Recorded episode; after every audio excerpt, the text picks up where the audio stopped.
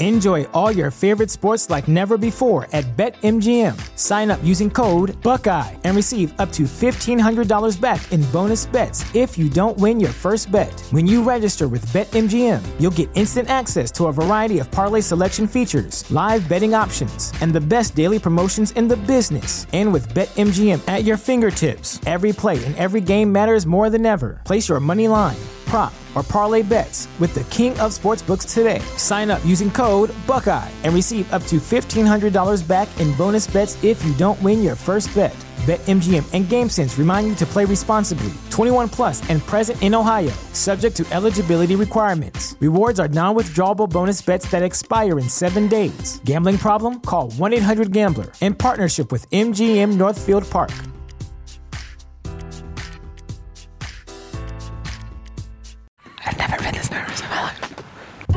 Greetings from Longtime No See, the podcast. Every week, we'll be inviting two blindfolded comedians to answer a series of questions about their careers, lives, and opinions. Now, let's remove those blindfolds and start the show. Hi! What would your opening line with your celebrity crush be? Loved you in Harry Potter.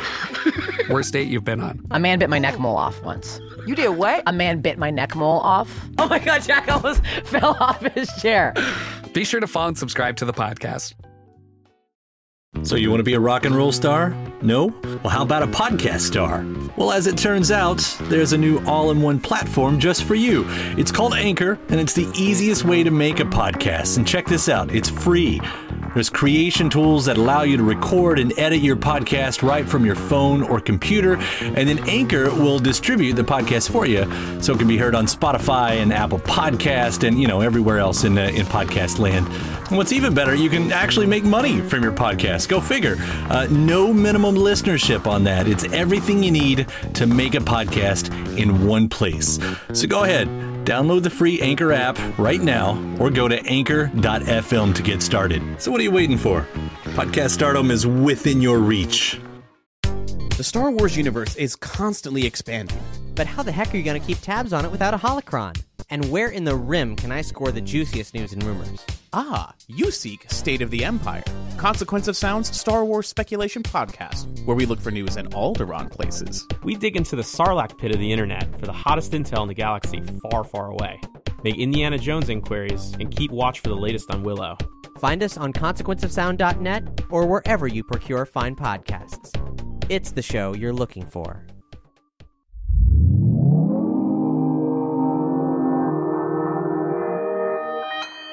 Consequence Podcast Network.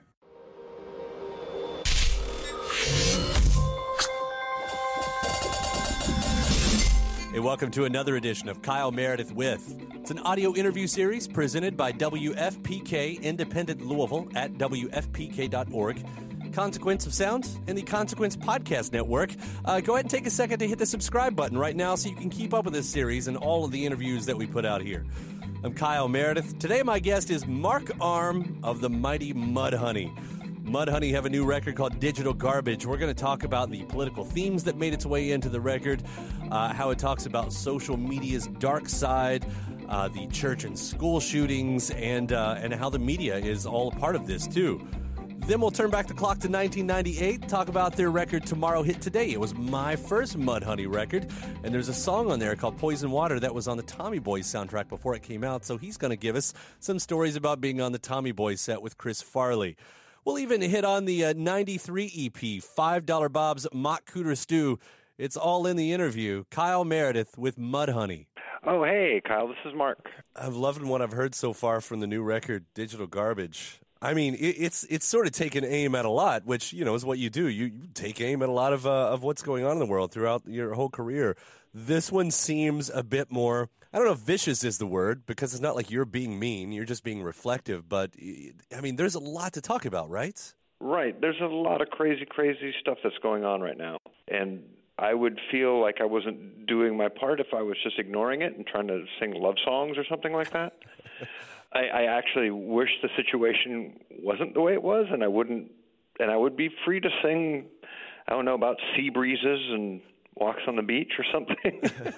Well, I don't know. I mean, there's, um, you know, always something to kind of uh, put in the sights, I mean, I guess. Although I don't think that days would really fly in a landlocked area like yours. No, not so much. I, I do say, you know, we, we're we're uh, we're a river town. We have the Ohio River, and it's that's the Kentucky Ocean. So I okay. try my best. Now, were were these songs written after the election? And and I ask only because there were still lots of there was some bad shit happening even before then too. That was, you know, newsworthy. Right, right, right. And uh, these songs were all like we started writing these songs in February of uh, twenty seventeen, and actually we, we we had a couple of riffs bouncing around before then, but we didn't really get to it. And like kind of before the election, I was just like, man, I can't wait for this thing to be over with. So I won't have to fucking think about this anymore, you know, and just clear my mind and, and sing about, like, you know, the life we lead or whatever, you know, nothing, you know, something that might be more, I don't know, universal or that uh, would maybe not seem dated in time.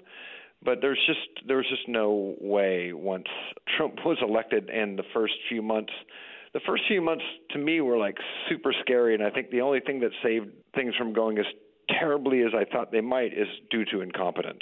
I thought like for sure they were going to be like majorly cracking down on people. And there's people like Jeff Sessions in the cabinet, and there's people who have been competent at dismantling things like Scott Pruitt at the E P A. But, you know, they're also some of them are uh, totally corrupt and can't keep from sticking their fingers in the cookie jar. And that comes back to bite them in the ass, which is great. But, you know, it's not it's not an ideal situation, but it's just kind of the record that we felt we had to make at this time. I mean, you, you talked about, you know, a song still being relevant years later, which you, you've still really pulled off because you, you're talking about specific events, you know, but it, it it's still kind of painted in a way that, you know, doesn't completely say, oh, this happened on January twelfth of, of, of, you know. Right, right, right. I mean, there's things that I'm dealing with in this record that go back to my time in like a Christian high school. Right.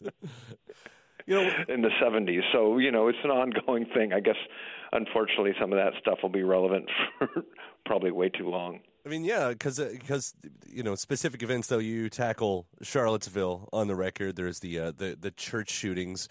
I mean, how do you how do you go about writing about that? I mean, is is it just out of pure anger and you let the words fly? Uh, well, you know, I wasn't going to just write about the church shooting until like, uh, a friend of mine forwarded me this link of uh, a Fox News host or someone on Fox and Friends, I don't know who they are, uh, saying, well, you know, at least if these people were going to die, at least they, you know, died in church where they're ready to go. You know, anything to not talk about like any kind of gun regulation or background checks, anything to let the N R A off the hook. You know, let's look, let's put a bright spin on this.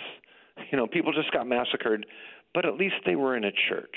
You know, and that was that was so sickening to me that like within a day I had that song. It, well, you know, it's not like, you know, when the shooting happened in Las Vegas, I had a song about that or anything like that. Or the school shooting in Parkland. I mean, that's just in one of many, many more. And so I was just trying to look at this terribleness and, uh, I don't know, kind of mock it, I guess. Right. Which is, is it's it's kind of impotent, but it's all I've got. Well, the media these days, it factors so much even into the actual events. As you say, you know, this came from Fox and Friends. You know, and, and, and I work in a building that we share, you know, uh, our sister stations is an N P R station. So I'm I'm in that world a lot of time, too.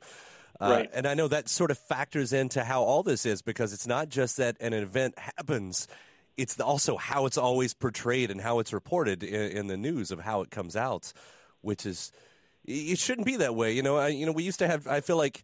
You know, we used to have John Stewart, at least, you know, on call to kind of call out the news stations when this stuff would happen. And, and it, it just feels like sort of crazy and wild right now. And uh, that makes it into this record as well, doesn't it? Well, I mean, it, there's still like, you know, Trevor Noah at The Daily Show and, and, you know, some of the late night comedians that like call this stuff out. But there used to be, you know, when I was growing up there, I mean, I'm so old. I remember there were three main networks in, around the world and then public, you know, broadcasting. And so, like, everyone kind of got the news in a – it was sort of pretty objective, and everyone relied on the same facts. And there wasn't, like, this whole – I mean, there were conspiracy theories that were floating around, but they didn't spread like wildfire, you know, um, and not that many people bought into them. You know, this, the people who like believed the Rothschilds ran the world were just like few and far between, and, and pretty crazy. Never giving that uh, that podium that they get now. I mean, yeah, yeah, yeah. And that's a, that's sort of comes up in the first single too, doesn't it? Paranoid Core, because that's what right. I feel like it just incites that. Yeah, yeah, yeah, yeah. That's that's exactly what that's all about. I'll bring up another uh, of the singles too. The, you know, the second one we've heard with "Kill Yourself Live." That on the other side, now now you've got the actual events, you've got the media cycle, and now you've got the social angle, which is this holy trifecta of, of where we are right now. How did that one come about? Oh, you know, I guess um, I'm not on social media, but, you know, I've, I've observed people who are, you know, including my wife, friends and family, uh, you know, and it just kind of amazes me how excited people get when, like, you know, like people are talking about something they posted. You got the I mean, line. I, I, I understand it. I understand it. You know, I I feel the same way. Like when, you know, a song of ours goes up and pe- people talk about it, it's like, oh, that's awesome. People are paying attention. But it's uh, it's nothing I'm going to like uh, adjust my point of view or my way of life or anything towards. I was that you're you're you know. in a way, very lucky to come from the era that you did. Uh, I'm a few years younger than you. You know, I, I came of age in the in the nineties, and and when all the you know, when all that was really becoming a part of our lives in a huge, huge way. Uh, you know, for you to to sort of be outside of that, I envy that in a strong way. You well, know, you know, I, th- I I think like I think every generation except maybe the baby boomers thinks like their generation kind of missed out on something. I was just like, you know, I missed the sixties. I mean, I was alive then, but I was like a child. And so like in the seventies, it's like, man, it would have been so cool to like go to Woodstock or take acid on the hate or something like that. You know, like I really missed out on these, all these great bands. You know, here I am stuck with Styx and Foreigner. I think, you know, that can happen to any generation, yeah. you know, on, on some level. I wish in some ways that like I'd grew, grown up with computers, like, you know, people younger than me did too, because then they just, you know, know how to work them very well. And I still have to struggle with Excel. Yeah, but, you know, that's what I'm saying, you know, to be a new band right now, it's one hundred percent part of your life. Uh, and, and I'm not saying anything new. You know, the, the Internet's been around now for a few decades, so...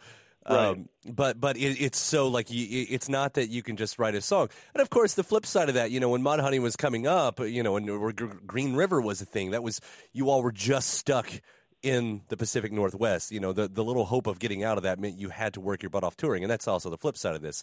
You know, now you can make a demo in your in your bedroom, and it's heard around the world, and you're you know a star in a week or something like that. But maybe. There's a lot of people who are recording in their bedrooms and posting stuff who don't get the attention.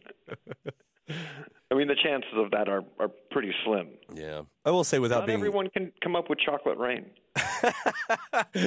And that in itself shows how often you're not on the Internet, because what an already dated reference that is. no, no, I know, I know, I know, that's a, I know that's a super dated reference. That's a beautiful just... dated reference. It is. It's a beautiful... I think maybe the speed of the Internet, you know, usually you'd have to wait like twenty years to have a, you know, something become funny, cool again to bring up. And maybe it's just like nine years now. So it's two, right, two right. years. Chocolate rain. Um, no, but I mean, that was just a funny example of like, I mean, I don't think people were like listening to that necessarily because they thought it was awesome. I think a lot yeah. of people thought it was like goofy and weird. Right. Yeah. But I guess there are some, you know, like bands that get signed just solely based on their online presence.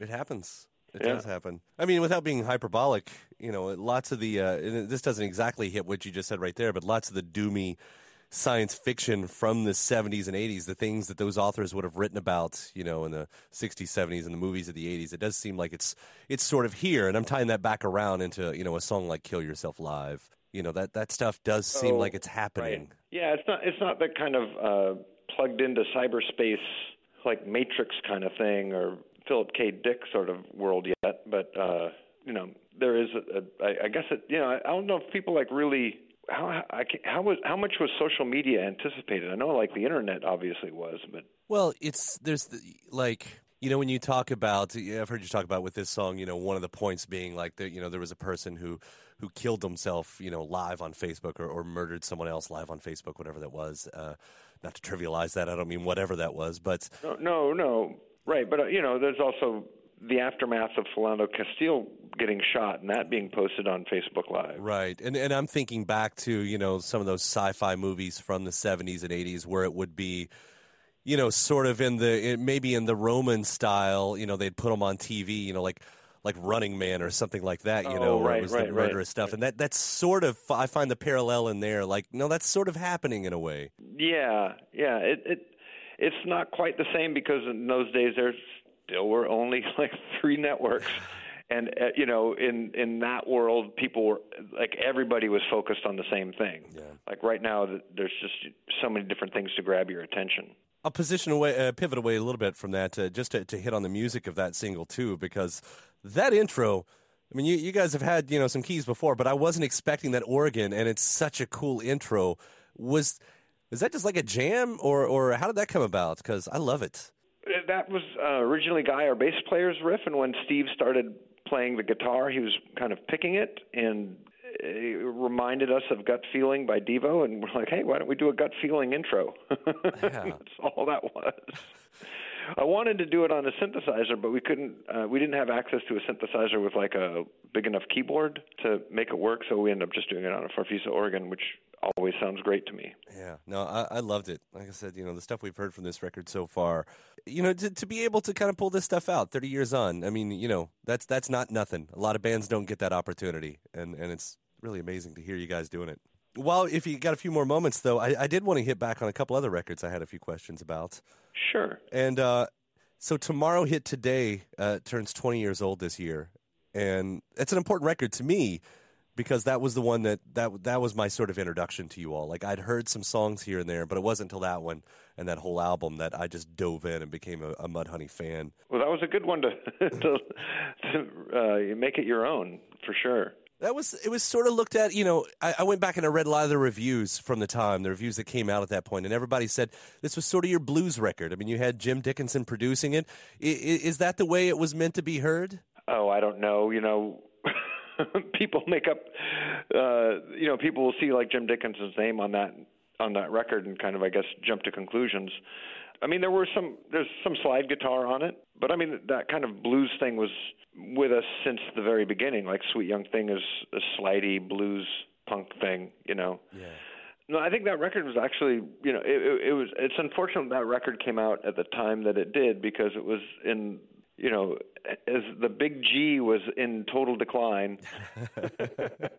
And I think at the t- that time, like people were even saying things like, rock and roll and is dead, and you know the new thing is this electronic dance music. You know, like at the time it was like Prodigy and the Crystal Method, and you know things like that. Yeah. I mean, you've heard stuff about rock and roll being dead over and over again since the fifties. Since the fifties, yeah. And the idea that the idea that any form of music is dead is just absurd to me. It's maybe not going to be in like the popular culture, but that's fine. You know, as long as some kid's like bashing away in a garage somewhere, that's alive right there for that kid. I mean, Mudhoney never exactly had to compete with the mainstream. I mean, although there was the groundswell of the sound that I'm sure, you know, gave you all a, a brighter spotlight. That was just sort of weird happenstance, I think, that like, I think it was all about location, location, and timing. Yeah, yeah. I mean, we were never meant to be just... Listen to us. We were never meant to be like a big radio band. And that was never anything that we were aiming for. But, you know, when the opportunity's there, and I guess what I'm getting to, you know, so, you know, the, the, the grunge thing had waned, and now we're getting even into the post-grunge thing, and, and electronic and rap rock is right around the corner from this. And when you come out with a record uh, like Tomorrow Hit Today, was there ever a sense that when it came out, you thought that you noticed at that point, like, I wonder if this isn't going to be what we hope it is, or, or the label hopes it is, or something? We kind of had a feeling this was like our last thing that we would be doing with a major label. Our A and R guy, who David Katznelson, was always in our corner and fought really, really hard for us. But he was fighting against a new uh, head of A and R who actually wanted to drop us before we got to record. and I'm glad that didn't happen, only because we wouldn't have had the budget to do a record like that had we been dropped, you know? Like, this is the first and only record that we've that we actually used a major label budget on. We had major label budgets before, but we would always, like, what we didn't spend in the studio, we would get to keep the back end. Oh, yeah. And the deal was set up with for our third record, which was the first option, that whatever we didn't use in the back end that the record company would keep. So we were just like, well, we might as well just blow all of this. Yeah. I mean, it's a hell of a record. It really is. You know, I, I still, when I go back and listen to it, I mean, I had to laugh. You know, it's, it's one of my all-time favorite singles that you guys did. It's, you know, just, and it goes through there, and I Will Fight No More Forever. Luckily, right. It's not your own mantra, by the way. Uh, I appreciate that.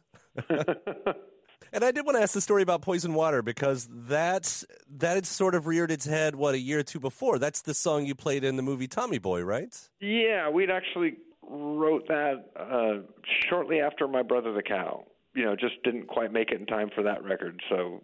And when Tommy Boy came out, they, hey, you want?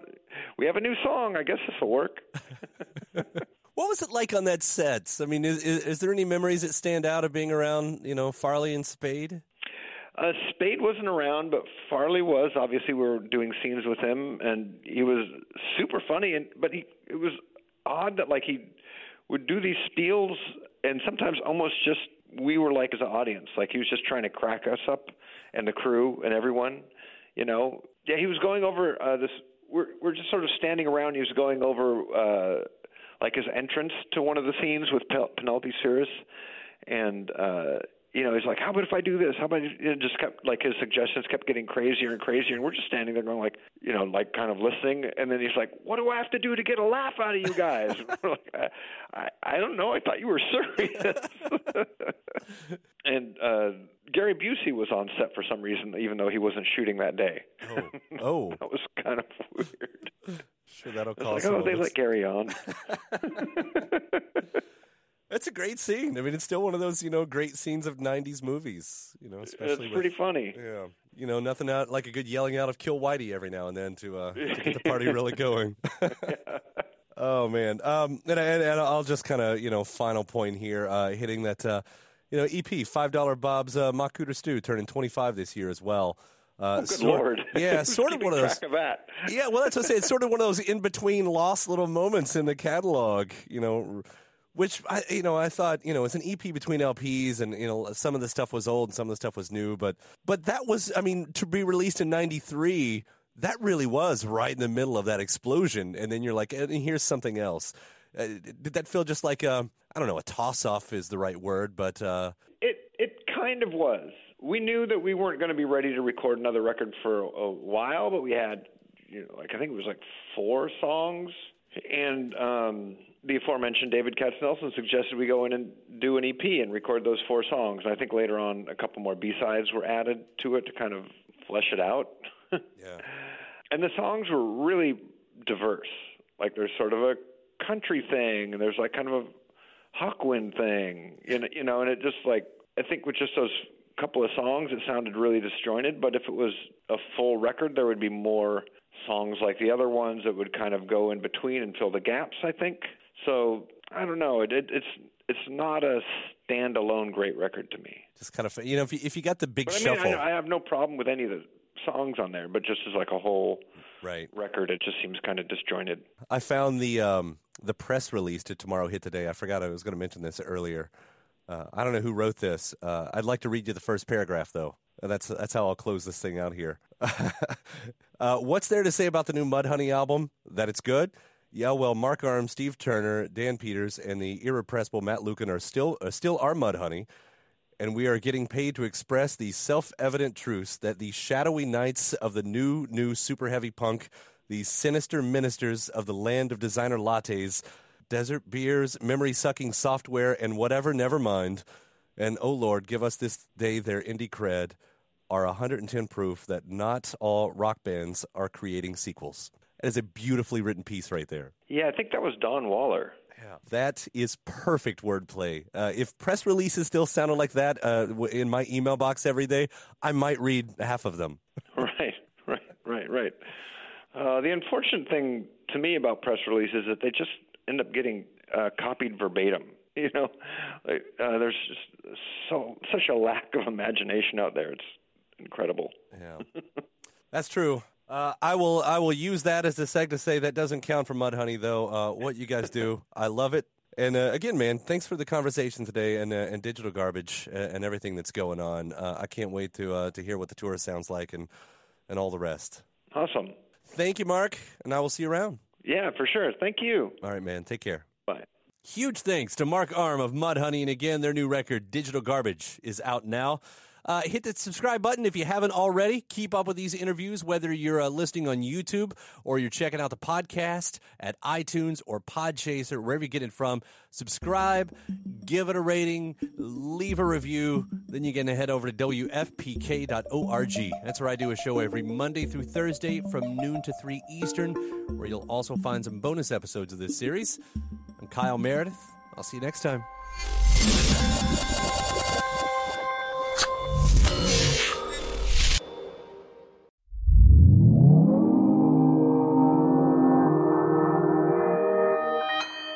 Consequence Podcast Network. When you need mealtime inspiration, it's worth shopping Kroger, where you'll find over thirty thousand mouthwatering choices that excite your inner foodie. And no matter what tasty choice you make, you'll enjoy our everyday low prices, plus extra ways to save, like digital coupons worth over six hundred dollars each week. You can also save up to one dollar off per gallon at the pump with fuel points. More savings and more inspiring flavors make shopping Kroger worth it every time. Kroger, fresh for everyone. Fuel restrictions apply. When you need mealtime inspiration, it's worth shopping Kroger, where you'll find over thirty thousand mouthwatering choices that excite your inner foodie. And no matter what tasty choice you make, you'll enjoy our everyday low prices, plus extra ways to save, like digital coupons worth over six hundred dollars each week. You can also save up to one dollar off per gallon at the pump with fuel points. More savings and more inspiring flavors make shopping Kroger worth it every time. Kroger, fresh for everyone. Fuel restrictions apply.